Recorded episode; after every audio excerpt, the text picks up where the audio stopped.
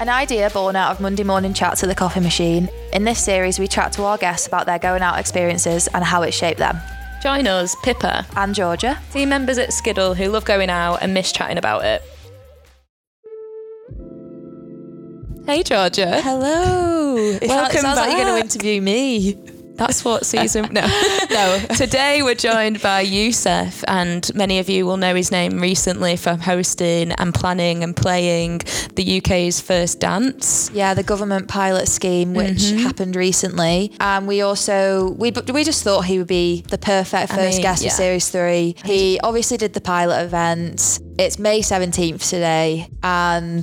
we're all just kind of looking forward to the future, feeling really positive, and he's kind of been at the forefront of everything that's been happening recently in terms of like clubbing events. Yeah. So um, yeah, we thought it would be great to hear more about his first going out experiences, growing up in Crosby, going out in Liverpool in the nineties, and um, yeah, what it actually felt like being a part of the government pilot scheme. And, and it sounded amazing. Yeah. Emotional, so, goosebumps, tears, everything. Yeah.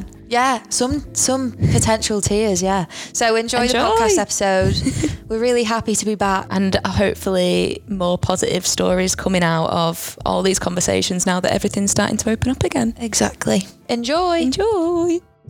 Welcome to Youssef, D J, promoter, producer, record label owner, to the Going Out Podcast. Welcome. Thanks for Hi, coming Hi, thank on. you for having me. Oh, thank you for joining us. I feel like I had a bit of a brainwave last week. Like, we were just thinking about how could we start off Series three in the best way. And who better? And I feel like who to? better to speak to than you, who's been basically at the forefront of the reopen. Yeah, clubbing culture the last few weeks especially. So um, yeah. we can't wait to kind of pick your brains a bit about oh, that. You. So yeah, we basically just want to find out more about your first going out experiences. Um, yeah. We usually start at the beginning, at like the first going out experiences for, for our guests. So you grew up in... the, the, the very beginning, beginning. Like, yeah. You know, it's well, always not, good yeah. to hear. Not like going to like Wacky Warehouse or going to the park, but like yeah. maybe a bit later on. yeah, exactly, yeah. Swinging on everyone. Yeah. yeah. Swings at the park. No, I, I can remember um, trying to get into this pub in Crosby, Liverpool, where I used to live, called called the George. or it was it was abbreviated to the G at one point. Like, Ooh, thought, wow. I thought, thought we were super cool, but, but really, I was fourteen with like long long hair, and uh, I managed to summon five English pounds together, and then we went. We just went there, and somehow clothed, clothing, enormous coats and loads of loads of jewellery. It looked absolutely ridiculous. Is that great. An attempt to like look look um, of age kind of thing? Yeah, like, yeah. Look yeah. older. I, I didn't look old at all, but um, we, we, we did manage to get in though successfully. And for some reason, after my fourth drink, which even to this day isn't too much for me, um, I managed to sing Unchained Melody to some some girl, and then left home. Sorry, left that left the G hand in hand with a lady. So overall, Whoa, successful. Very successful. Yeah, that's a great first experience. Yeah, a bit of romance. Yeah. Yeah, well, I'm having that. That's amazing. Um, and then, what were they kind of playing music in there, or was that something that came all, along like further down the line? Line or oh no the, the the George was just kind of, it was almost like a teen scene pub, you know. I think that the, the local authorities were fully aware that it was full of underages, but it was just easier to keep everybody in there yeah. than let them kind of wander the streets. And I think I think it was just uh, like a necessary evil, uh, but it was it was fun, you know. We, we, we went there for for years, and it wasn't music based at all, all although I did end up DJing in there once when one of my first ever gigs. Um, my friend was a D J, this guy called Franny. What up, Franny, if you're listening? And um and yeah, I managed to go and play, put a, a few tunes on, and it was interesting. I remember that they said, it's just when you play, it's just different, the room just comes alive. What is it? I was like, I don't know, I've been playing for a year, but even then it seems to kind of have a, a bit of a knack, you know. Yeah. But it was good, it was good fun. Oh, it was good fun. How old were you then when you were when you went back to D J then? Was that like a bit of a weird experience going back as a D J? Oh no no no it wasn't like to do a proper gig. It, I was only like eighteen, so it's probably yeah. way too old for that place at that point. Maybe eighteen or nineteen, but you know, it was we'd, we'd still pop in every now and again, and you know, sing Unchained Melody and have four pints. Yeah. And then obviously growing up near Liverpool, there must have been a huge music scene, obviously, when you were mm. growing up. So what, what kind of places would you start going out to later well, on down the line? The, the first kind of like acid house then I got, I got sucked into was this place, which is directly almost opposite Bramley Moore Dock. It's not there anymore. It's it would go, you would go on a Friday night, and it was the first place almost in Liverpool, give or take, to, to play acid house and kind of early, early rave. And it, it it was magical. I mean, point, but it it was the um, like kind of archetypal rave culture, where you're from, what your name, what you had, all all that stuff, and and it, and it was great. And they would just play anthems, and I loved it. And it and it was the the opposite of going to the pub and feeling a little bit unsure of yourself. And it, is this going to go a bit rowdy? Are we going to have a fight, or all that type of stuff? You go in there, and it was the opposite. It was really inclusive, and I, and that ethos has never left me, you know, trying to make people feel included. And it was because of that weird place called Bonkers. In fact, only only last year we were looking for kind of a place to do after parties after Bramley Moore Dock. So I went over on the off chance, but it's now some weird art gallery or something. But yeah. No, that's weird. So sad. And what artists were you listening to back then, going to see at those places like Bonkers? Well, yeah, I mean, once I started kind of traveling around the country, even, well, even locally, um, some D J called, what's his name? Um, Carl Cox. Might have heard of him. And then and, maybe, and one, yeah, maybe. Yeah. Rings a bell. Uh, yeah, but he used to do these like Tuesday nights at a place called Fallows in Aintree. And, and like it's in a rough industrial state, but it was the heartbeat of, of rave in Liverpool for, for a long time. Him and D J Sy and Top Buzz and early sets from The Prodigy and, and Joy and all, all all these people on a Tuesday night. And I don't forget the flyer, safe price, four quid. Nice. That's what it literally said that on the, it said that on the flyer, safe price. And we, you still remembered it. That's we um, came across some Skiddle flyers from back in the day, yeah, that Rich and Ben used to put out. Um, some of them were weird, they weren't were they? I, like old school flyers are like so interesting to look at. It is. But it was it, it was all about kind of expanding your mind and all that stuff back then, and you're just pulling out all these kind of weird Salvador Dali style images, you know, and bringing it all together. But it was great, you know. I used to go to those raves in the full acid house outfit, the, the, the big baggy orange trousers and the hoodie and the, and the, the kind of African pendants and everything. It was real. Couldn't have been more of a cliche. Loved it. Yeah.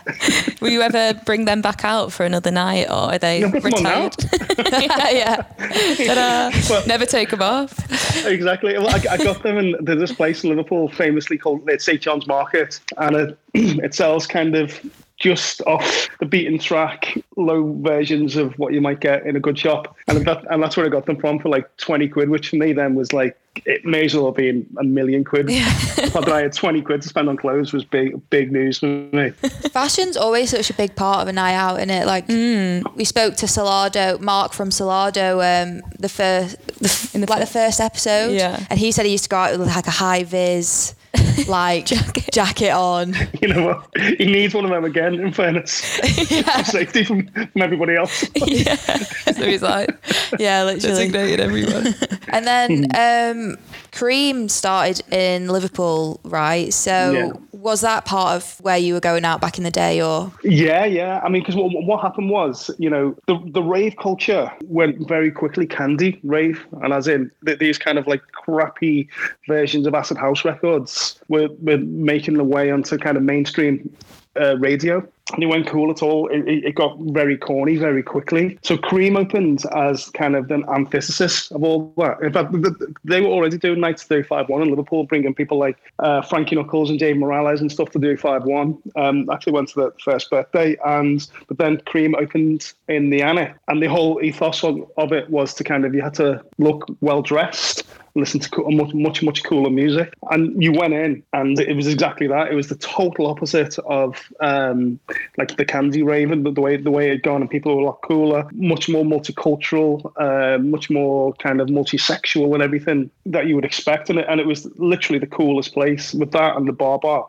in Liverpool were kind of the standing on their on their own at the time. Yeah, it's grown into such a huge, I mean, they've obviously got Creamfields. Institution. Institution, yeah. It must have been so interesting to see that kind of growth and journey. I suppose yeah. similar to your own brand, really. Well, um, I, I guess in some ways, but I think because Cream were at the very, very beginning of being able to kind of put three thousand people in, well, because it went from the annex to the annex and the main room in the academy over quite a short period. So it went from kind of five hundred people to three thousand. Um, and they were doing that weekly for years. You know, if you, if you put it into context, we do Bramley Moore Dock for around three thousand people once every month, six weeks. Cream did it every week. Wow. For, you know, for years and years and years and years and years and years. But yeah, um, but yeah, it, it was amazing in, in Cream, you know, that kind of rave ethos of people just being twisted, listening to amazing music, definitely bled into the coolness, if you like. Mm. So it, it was a kind of uh, a, a range of things. But um, yeah, it meant a lot to a lot of people, Cream did, including myself. Yeah, and still does. Yeah. Well, I, I got the resident because after going there every week for seven years, eventually my D J career started properly after practicing, and then I got the call up for, to be the resident because I knew that club as well as anybody, and I knew the annex was better as well as anybody. So to get the call up, I was like, wow. God, you know, what, what must that have felt like? Like you being on the other side of kind of the music as such. Yeah, it was. It, it was. It was at the time. It felt like a real achievement, and it, and, and it was because I.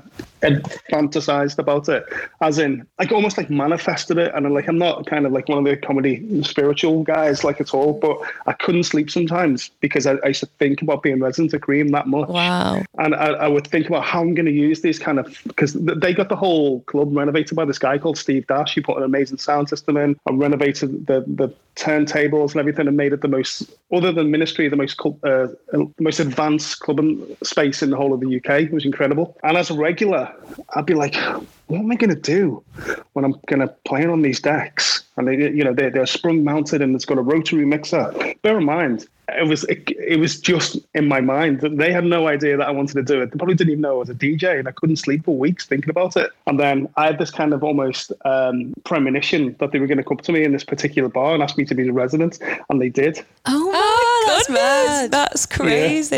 Yeah. It, it, it was in the Lyceum bar in the bottom of Bold Street. I used to think it's going to happen, you know, and I, they're going to I'm going to have to figure out how to use a sprung-mounted Steve Dash decks, and they, it happened. That is joking. Insane. That, yeah. that. So had I've said they, this before, but it did happen, yeah. Had they? How had they hit? How did they know? Like you were you, or like you were the D J, or how did that well, come about? Well, prior to, to me getting the, the residency offer, I'd won this D J competition in a magazine called Music, and it was like a really prominent D J competition at, at the time. They had like two thousand entries every month, and James Abela won it as well over the like a couple of years later. Um, and it kind of catapulted me into a position where I was suddenly getting gigs. Uh, I got an amazing, really significant gig at Pasha in Ibiza when I, oh, I tore wow. the place to shreds. Wow. And I just thought that was just normal, you know, and then I got an agent, and then I got offered gigs at uh, Ministry of Sound and then Renaissance. And I was simultaneously the resident at Ministry and Renaissance suddenly. And then Cream came in and said, do you want to be resident here? Knowing that I'd say yes. So, um, That, that that's kind of how things progressed in a in, in a shorter version of the story. But yeah, and I started playing there every week for, uh, for six hours in the annex. Wow. So I'm kind of like, you know, I thought I was going to be the warm-up guy, but like, no, no, when you should play start to finish. And so it taught me, this is the interesting thing about being a kind of a, a D J in your bedroom to being a pro D J, is when you start in the kind of in the clubs, you almost have to start again. You can be a master in your bedroom doing all tricks and all these things, but really you have to kind of almost re-earn your stripes. It's really interesting. Yeah, is that why? Is is it because you might be a bit nervous, or is it just completely different playing in front of a crowd because you kind of have to like see how the crowd are? Yeah, like they're such a big factor in it almost.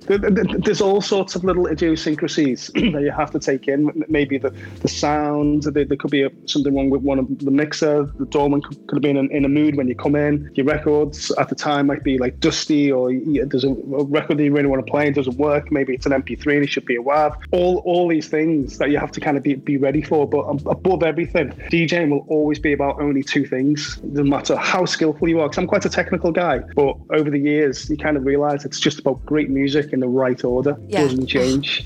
So it sounds so simple when you put it like that. Well, but you, you have to kind of feel out the room. Yeah. You have to kind of like almost take in other people's moods and personal. It's very psychological. Yeah. So to you what know, extent do you pre-plan? Do you does it always go to, to that plan, or is it like you I, do I sometimes, or do you always kind of wing it? I, I don't pre-plan at all. Yeah. Wow. Yeah. I, I, I the only thing I do is make sure I've got a stack of new music music that I really am excited to play, mm-hmm. um, and that kind of carries me down down a down a journey, if you like. And obviously, my uh, absolute priority when I'm DJing is to make sure that I rock it, and the people in front of me have a good time, and I, I give them that they, the respect that they deserve. And what I mean by that is most of the, the audience would have worked all week to buy a ticket, you know, and you've got to give them a good time, because the, the, the, I suppose the tag phrase from Circus the whole time has been entertainment and enlightenment, and that kind of comes from my ethos of, of being a being a D J. And want people to have a good time, mm-hmm. listen to good to new music, so it's my job to kind of entertain them, but and you know shove new tracks down their throat at the same time. Yeah, and then do you... I'm not into just playing the hits; it's too easy. Yeah, yeah, and then.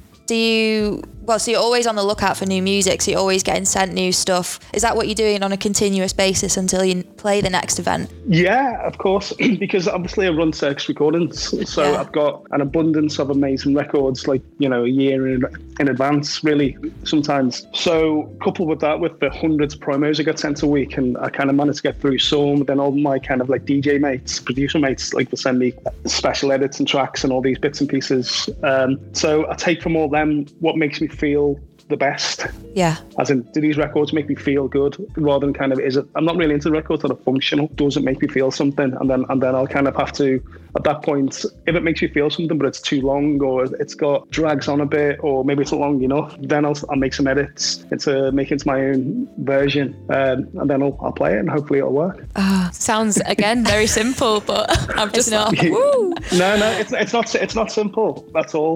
You know, it's quite the opposite, because again, all the kind of nuances is the bit that you can only pick up over time. Yeah. Because e- e- even the, the mix down on a record, the sonic finish on it is the difference between you rocking it and not. Mm. So it's really important to me that every record that, like, I get sent demos all the time, and I say to the, the producers, that usually newer guys, look, it's an amazing track.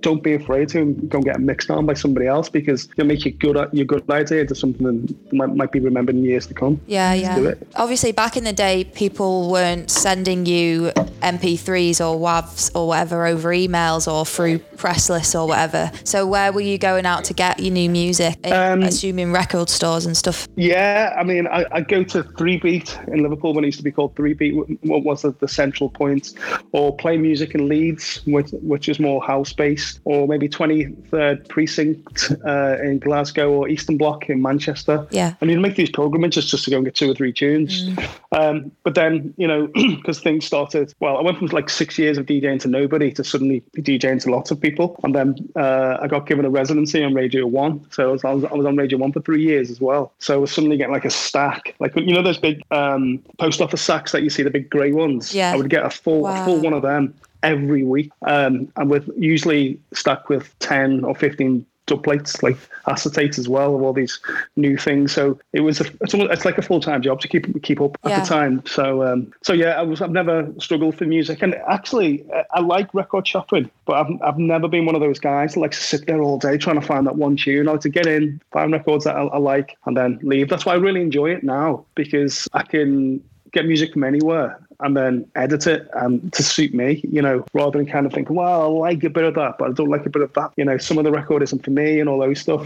So I like to make my own versions almost every set. Yeah, yeah. You sound like, well, you are such a music enthusiast. And is that kind of the reason why you've got so many different hats of your career almost? You're kind of the producer, the record label owner, and all these like other hats that come with it. Is, is that fueled by a love and passion for music? Well, I I think it's fueled by love and passion for, for, for DJing, mm-hmm. as such. Yeah. Uh, as in, because that's the thing I like to do the most. It's, it's definitely the thing I'm, be- I'm best at, and it's it's the audience and interaction that I, I really connect with. You know, I have to feed off the audience. But if you're not being a reasonable producer, or doing your own events, events, or doing a record label, or, or as I put it, contributing to the scene, if you're just taken out, mm-hmm. it, you, you know, you, you're going to run out.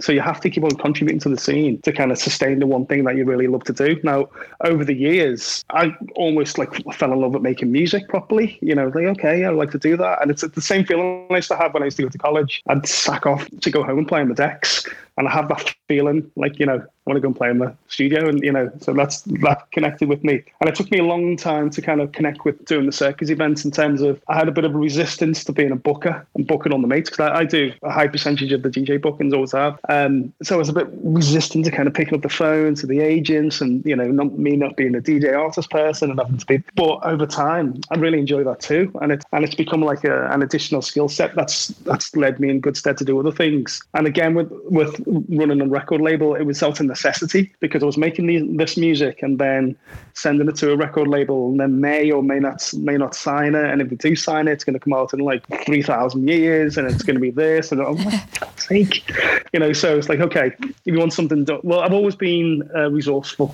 so yeah. like let's let's just do it myself and see how we how we get on. And it's uh it's full on, you know, trying to do everything at once, mm-hmm. especially with all the other stuff and worky stuff I'm doing at the moment. I'm having two young children too, so yeah, man. Busy. It sounds busy. Yeah. I suppose booking booking in itself is quite a craft, isn't it?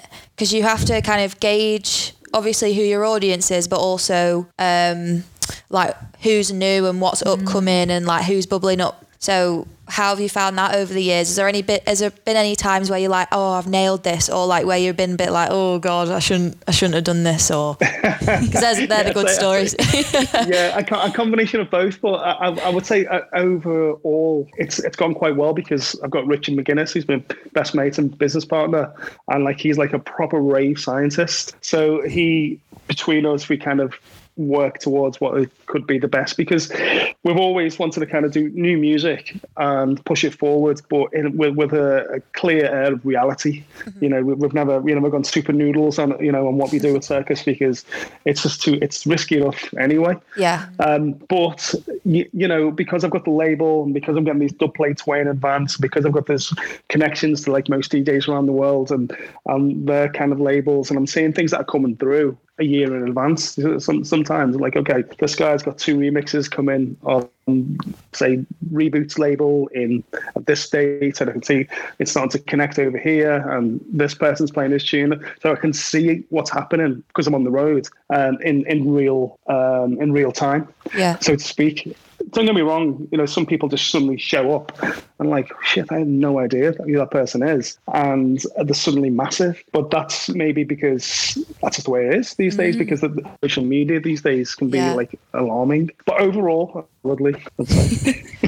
Who is it? Who's who, who's around at the moment, or is kind of bubbling up that you can see or are and aware you're excited of? about? Yeah, well, I, I'd say you know there's like a real range of people. It, it, it was great having like the first answer that we got a, a real mix of, of people as yeah. well, a real range of you know society, if you like. Yeah, it was good to have Jaguar on as well as a as a first time, because she's she's super cool. I met her in Jersey a few years ago. And she ran up to me when I was DJing and she goes, "Hi, I'm Jaguar. I work in Mixmag." And she's like, I brought it up the other day when I seen her. And she was like, oh, oh something you never say that again.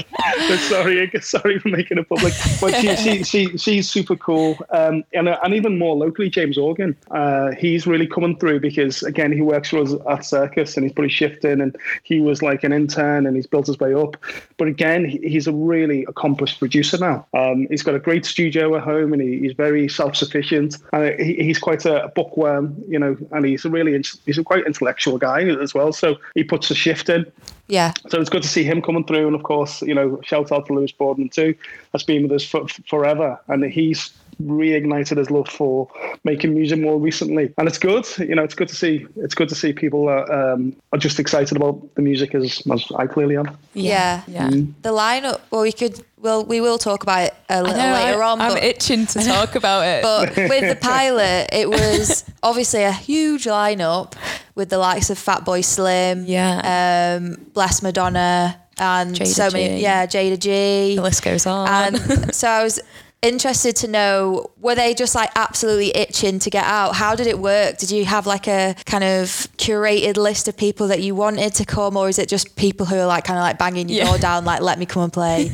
Well, I, I, it was a combination of, of, of both really. We wanted a, firstly everyone that lived had to live in the U K, yeah, which is which was important for, for, for obvious reasons. Everyone had to be like a U K resident, um, and also we, we we knew well we knew the world spotlight was going to be on us. Maybe not that much of the spotlight. It was berserk.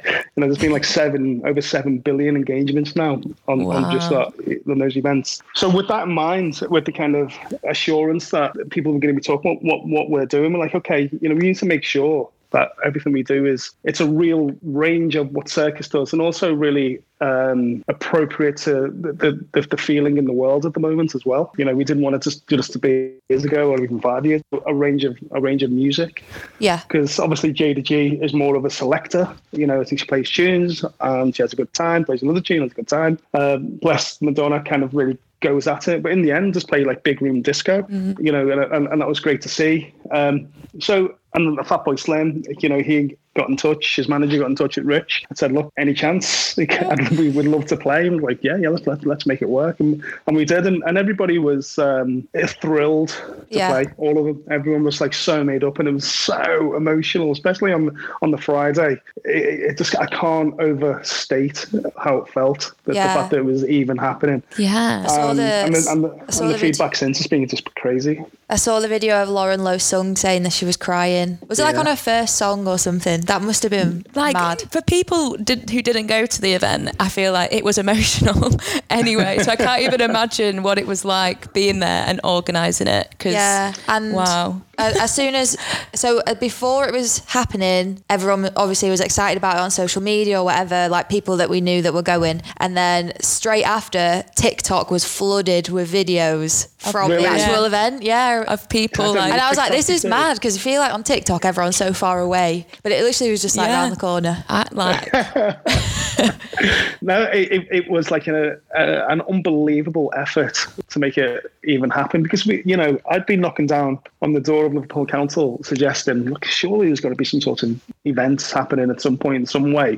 What's the story? Is it going to be test events or, or whatever I called them months and months ago? And then um, Rich was speaking to them too, and then it, it, it, it didn't come to anything at all. And then about well four weeks before the event, they suddenly like they got in touch and was like, yeah, yeah, we've had the nod from central government, well, from uh, Health and Safety England, um, Health England, yeah, to say that the the, the R rate or the rate was one in five hundred, which is the trigger point to be able to kind of do safe events. So they said, do you want to do it? Um, you've got three and a half weeks. And we're like, yeah, yeah, no worries, let's let's crack on. Wow. Thinking, okay, just just put an event together. You left three and a half weeks. Yeah, no problem. You You know, we, I'm sure the appetite for tickets is going to be there, but well, we obviously all the risk is on our shoulders as well, uh, you know, economically. So we, we, we just went for it. Got our amazing production guy Sam Newson and our amazing health and safety guy Eddie um, to kind of come together. That was the easy part. yeah. Now, getting, I've said this a few times, but get, getting a kind of balance between the requirements of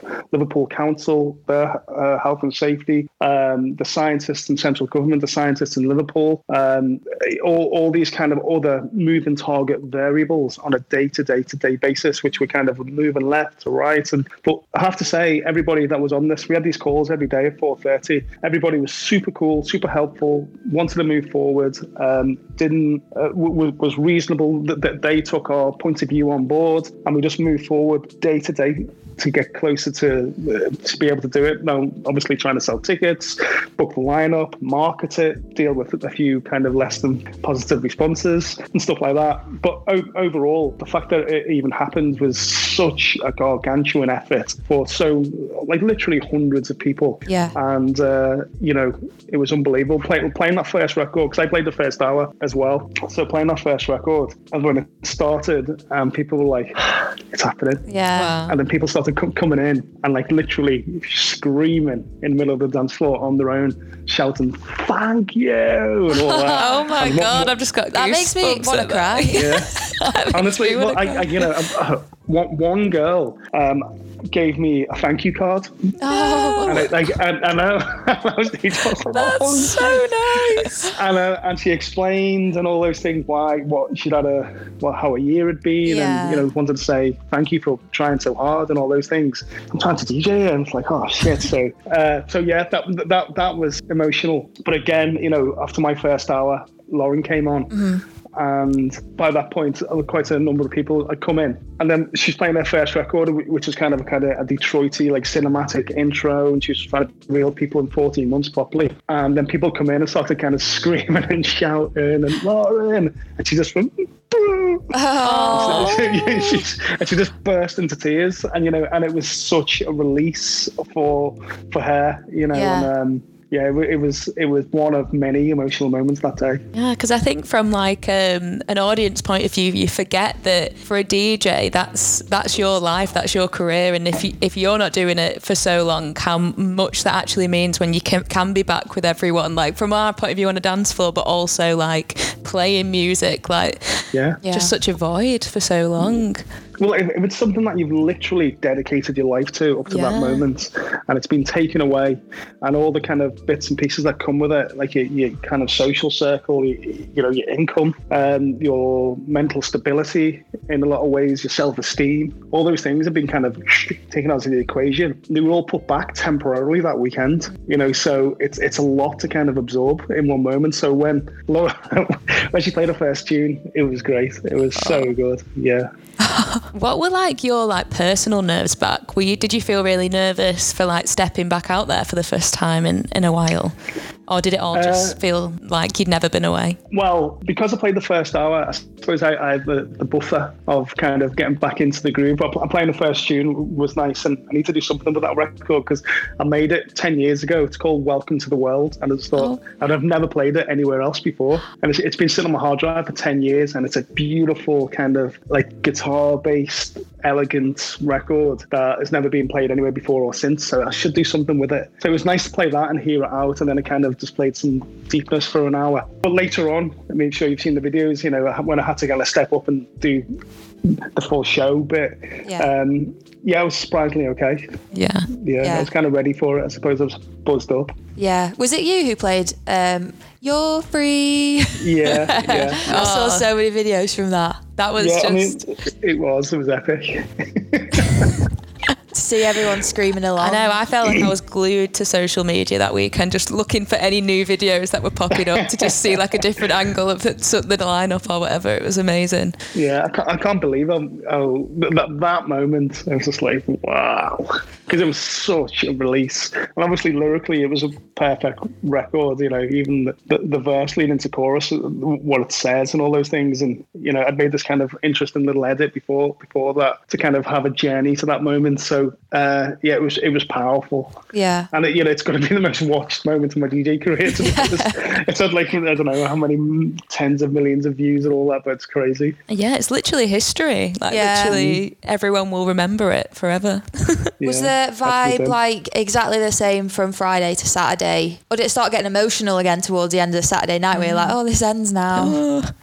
Oh no, I was done in by the end. Because yeah, I, I, I, I, I, must have been what, shattered. Because my, my Friday, one thing I've not I've not really mentioned, it wasn't like I played the first record and that was cool, and then I had five hours off until half seven. When I started again, I had to do one interview after the other, mm. after the other, after the other, and fifteen minute slots right up until I started. I started my interviews that day at six in the morning, and I finished them at quarter past ten at night in between DJing, and wow. I didn't do anything else. So it, it, it was exhausting, and I had to keep on reminding myself, this is going to fall off a cliff on Monday ish. Well, yeah. I'm not, I didn't actually in the end, but I, I thought this was going to switch off. But, um, you know, and the people I was speaking to was like, obviously, the, the New York, New York Times, wow. um, uh, Bloomberg, obviously, um, the New Yorker, Radio wow. Four Today program. And the reason I mentioned them is because they're so far removed yeah. from what we do. And on top of, you know, Granada, I T V, Channel Four, um, B B C, every major news outlet, C N N, Matt Bonkers. Um, but again, it, it, it started to really dawn on me throughout the day that this is a proper global news story here. Yeah, and also kind of like a positive one as well, which is kind of a nice break from all kind of... Because am I right in thinking that you had a conversation with Prince William mm. during kind of... I remember seeing it on your Twitter, and that must have been a really emotional conversation. So it must be nice for you to kind of speak about things reopening and like the positive side of everything. Well, yeah, I, I guess even that was kind of a bit of a curveball, because I put out that Instagram post a while ago, and it was just like, okay, I don't like to swear too much, but I just went, fuck this. I'm not having it. You know, our whole industry's been left left behind here, you know, and I've got air in my lungs and I've got strength in my arms. I'm going to go out, kick some doors in and see what the story is, because everyone has been left behind economically, yeah. which is leading to all sorts of problems, never mind just kind of being skint. Mm-hmm. So I kind of put a cause to action, if you like. Which, and then within two weeks, I'd been invited to speak to Prince William. Wow. So I was like, okay, I've, I've never seen that one coming. But the reason was because Liverpool was having such a tough time and it had been placed into tier four earlier than the rest of the country. So it was being dis- treated disproportionately unfair, as uh, a lot of people might agree. So given his due, Prince William had found out that and wanted to speak to someone in Liverpool that may maybe have had a, a viewpoint on it. And they, for some reason, asked me. I was like, okay. And there was Natalie as well from Leaf. So ju- just the two of us thought we were going to be like, you know, five-minute ego for script, blah, blah, blah, move on. Yeah. The next, you know, kind of the handshakes mm-hmm. you see at yeah. the movie premieres and stuff. Yeah. That. But it wasn't at all. Um, we were expecting to... One one thing I said to the, the, the Palace just before we started was like, what, what's the protocol? You know, what's the, you know, how do, what do we say? How do we treat him? And like, the only thing you've got to do is just give it to him. Don't hold back. You just, the way it is, he doesn't want no sugarcoating. Yeah. Just say how it is. It's like, great. So we did, and we we thought a five minute conversation was going to be maybe ten or fifteen, and it was like forty-five minutes in the end. Mm. And he wasn't on script at all, and he he he gave a shit. So some of the things that we mentioned during the conversation, he, he took to government literally this, the next day, and like to think move things along. I don't I, I don't know, because he's not allowed to say and all those things. But I did invite him to the first dance. Ah, uh, imagine, imagine. I did. Did I he? Did. I, I emailed the Palace, because I've got the like his secretary's email address, and said, look, I'm just letting you know from yeah. the conversation we had all those months ago. And I said, if anything comes of it, I will invite you. And I'm, you probably can't come, but here it is. Yeah. Uh, imagine, like, Kessler. Youssef, B to B, Prince William. It would have been, I know, doing shots to deal with him. But, yeah. it, it, you know, in fairness, it was his tenth wedding anniversary the same day. Oh. You know, if it hadn't have been his anniversary. Well, rain, yeah, yeah. rain check though. Maybe yeah. a future one. Maybe just you when know. You're back open.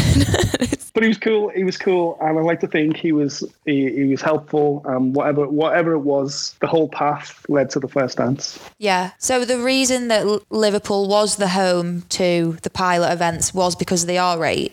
No, well, it was because largely when Liverpool was given the opportunity to be the city with mass testing, the first yeah. in the country, yeah, which went unbelievably well. You know, and they Liverpool kind of the facilities in the city and the people of the city showed that they were able to kind of do mass testing really kind of um, efficiently and effectively, and it was it couldn't have been more successful. So I think that it was it was a follow on from that. Okay, you know, you've proved that you can handle this. Would you would you like to? And again, because of the R eight. Uh, I'm not too sure if it was just in Liverpool or, or nationwide, but because um, Health England decided it was it was fine, that's mm-hmm. when the city got the nod.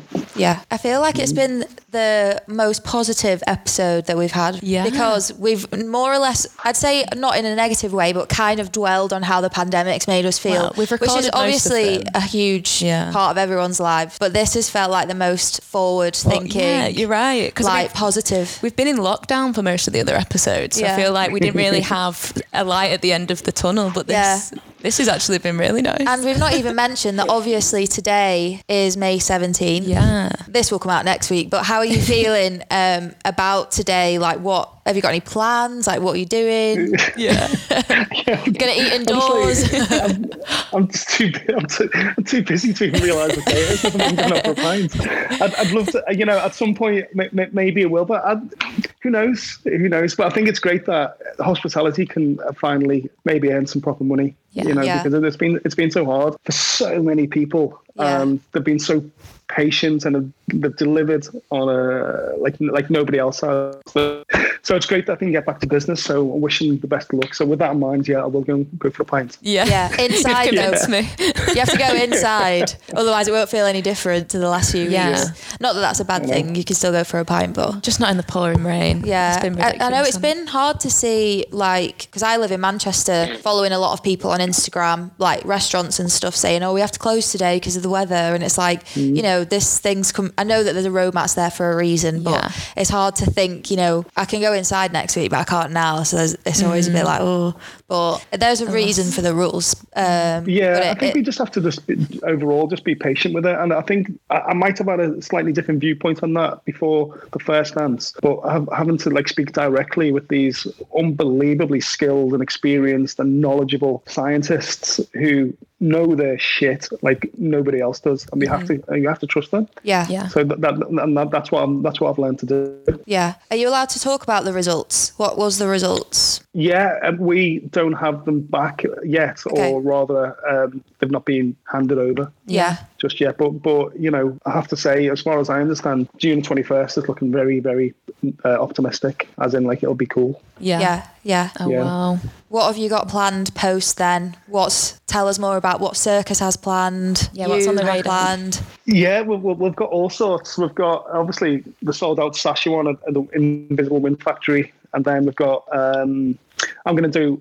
Well, as soon as the, lock, the roadmap got announced, I was like, okay, even though at that point I not earned any money from, from like over a year, I wanted to do my first gig back at the Arts Club, which was the, the spiritual home of Circus, where we, we started, and do it um, for all the income to go to the, the N H S and other local charities. Oh, so wow. that's what I did on July on July the tenth, and it sold out in three minutes. Wow, wow. Which, which, which is that's fantastic. Crazy. So it's great because I've that's got quite a, um, what's going to go to um, Alder, Alderhay Hospital yeah. because for, for personal reasons for myself, I was in there as a kid, which was a different story. That my daughter was in there, and, and they saved her life twice. Wow. So, yeah, so they had, they had to go to had to be them. So we're doing that, and then there's a couple of El Row parties, yeah. and then a few things we're about to announce, announce in July and August, which are not to be missed, shall we say? Yes, we like that yeah. phrase at Skiddle, not to be missed. Yeah, don't miss out. Yeah. But yeah, um, we've got lots going on, and then you know what else is going on for me? I'm still on a kind of separate crusade, you know, even though we, we we've got the events hope, hope, hopefully happening again. But But I'm trying to put a flag in the sand. In fact, I'm not trying to. I'm putting a flag in the sand with me and a few others to kind of get our industry recognised by government. Yeah. Because uh, they, they don't get it. Yeah. They don't understand anything about the kind of thirty-year plus history of electronic music around mm-hmm. the world and in the U K. They essentially don't understand the difference between Dave Doubledecks and the local boozer and, say, the Prodigy. Yeah. yeah. You know, so I'm, I'm I'm cultivating this understanding so they will, for for the rest of eternity, know that we are kind of meant to be taken a lot more seriously and handled with... you know, as as a cultural body, just like any of the other arts. So that's another thing I've been doing simultaneously yeah. is the first dance as well. Yeah, that's amazing, and something definitely, because I feel like that was quite clear in the last eighteen months that that what like electronic music wasn't considered as part of the arts and culture section as much yeah, as other sectors. Yeah, it was like, sectors. You know, theatres can do this, but they don't really yeah. understand that mu- like yeah, this kind of music about. Is part no, it's, it's, I, I thought that too, you know, and I, you know, you probably, if you go back through my Instagram, I use those words too. Forgotten about, they don't give a shit, da, da, da, da, da. But it, it wasn't that. They just don't understand. They don't yeah. know, because it, th- there's never been anyone to kind of channel that information directly from us to them. Yeah. Uh-huh. There's no there's no one in between. I'm not saying that's going to be me, but someone needs to kind of have that kind of dialogue with them, and um, that's the next challenge. Yeah, totally. It's just communication, isn't it? You learn from yeah. other parties by speaking about it, so that's great. That's something what we can look forward to yeah. seeing. Yeah. Well, I'm going to be asking for everybody's help. Well, everyone we, that works in the industry, yeah. you've got to put a shift in on this one, everyone. Yeah, we'll do, sure. we'll do anything we, we will. Well, yeah, we. It's been a bit difficult, hasn't it? We're, our Skiddles obviously wouldn't be anything without the promoters that put on the, the listings, and it's been a it's been a crazy time. But I think you've made a good point in this in the sense that like the work doesn't stop here, like it has to continue forward. Because I think whilst we were in the depths of like lockdown and the pandemic, we were like, oh, they don't recognise us, and now it might might have fallen a little bit to the back of some people's minds in the sense of the people that might attend the the events, because um, just looking forward to like June twenty-first. I just want to get out, but like the the work has to continue, and they have mm-hmm. to help lobby for this kind of totally change, I suppose. Absolutely. Yeah. Well, I, I'm I'm very much on it, believe me, and I, and, and I think um, like like I say, not going in with a kind of like a negative. It's like shouting at a kid. Yeah. Mm-hmm. You know, even go in and sit down and explain and why, you know, that they should maybe think of a different different way or give your viewpoint. Kids, well, I'm going to say that they usually listen, but mine don't. But, but in theory, they do. They might listen. They might just pretend they don't. But the point is, it, you know, when when you're speaking to, it's not just like, um, it's cross-party M Ps as well. Mm-hmm. You know, it's it, it, their, their allegiances are relevant. When you're speaking to them, just trying to explain your point of view in more with more eloquence lasts a lot longer. Mm-hmm. Yeah, there was um, some really helpful resources as well, like with N T I A they did like a write to your M P thing. I remember mm. doing that a couple of times over lockdown, so mm-hmm. I feel like those kinds of resources to like the general public, so that they could kind of, some people don't really know what to say, those resources yeah, yeah. have been really helpful.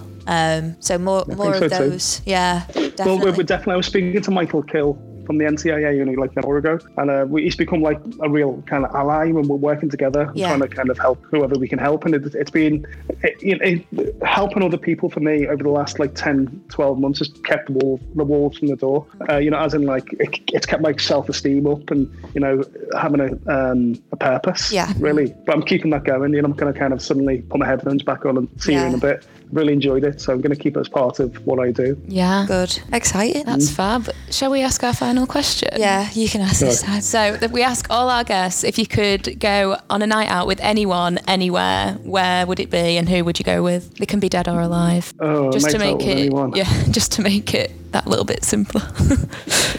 um, well, it's a really, really hard question, but. You know what? I, I have to admit, if it's an imaginary thing, I'd love to go out with my uh, daughter and son when they're both overage. Oh, yeah, yeah. That's it, probably enough. The most heartwarming answer I've yeah. had. Yeah, if I could go, I'd go go out with oh. them too and just see what they're like when they're adults. That's amazing. I mean, with your manifesting yeah. skills, like you could well, have said anything there. Only seven there. And three, so I want to go. But yeah, but yeah I, would, I would like that. Oh, that's amazing. I suppose nothing will really get past you. Like you. Really have been and done like all the clubbing, like l- living the clubbing life. So I suppose who better to understand than, yeah. than you? So do they D J or do they, are they do they have an interest in any kind of music, or is that something well, they're just like, oh, Dad does that? To to to, to summarise it, I had the hottest record of the in the world on Annie Mac a while ago, and went up to Theo, my son. I said, son, son, look, I'm on B B C Radio One. Do you want to listen? And he just goes, I'm not bothered. So, oh, I'm sure when he's some of the videos recently though, especially the Ultra Nate one with, with the kind of the confetti yeah. and all that stuff. They like the confetti. Oh yeah, so, so it's definitely the right direction. Yeah. Maybe. Maybe if Circus had like a bouncy castle, they'd be a bit yeah. more on board. Precisely. Yeah. yeah, I like that. I like that idea. Yeah. Yeah. yeah. Well, thanks so much for chatting with us. I'm, we're really excited great. about like what's to come and any support that you need. From, I mean, us, we'll be there. Skiddle, definitely. So, um, yeah, thank, thanks for your time. I know you're really busy, but um, we've really appreciated yeah. you letting us into your life a little bit. All right, guys, I, I appreciate it too, and good luck with everything. Thank you. you. Bye. Bye. Cheers. Thank you for listening to the Going Out Podcast with Skiddle. Don't forget to like, rate, and subscribe wherever you hear this podcast. Thank you.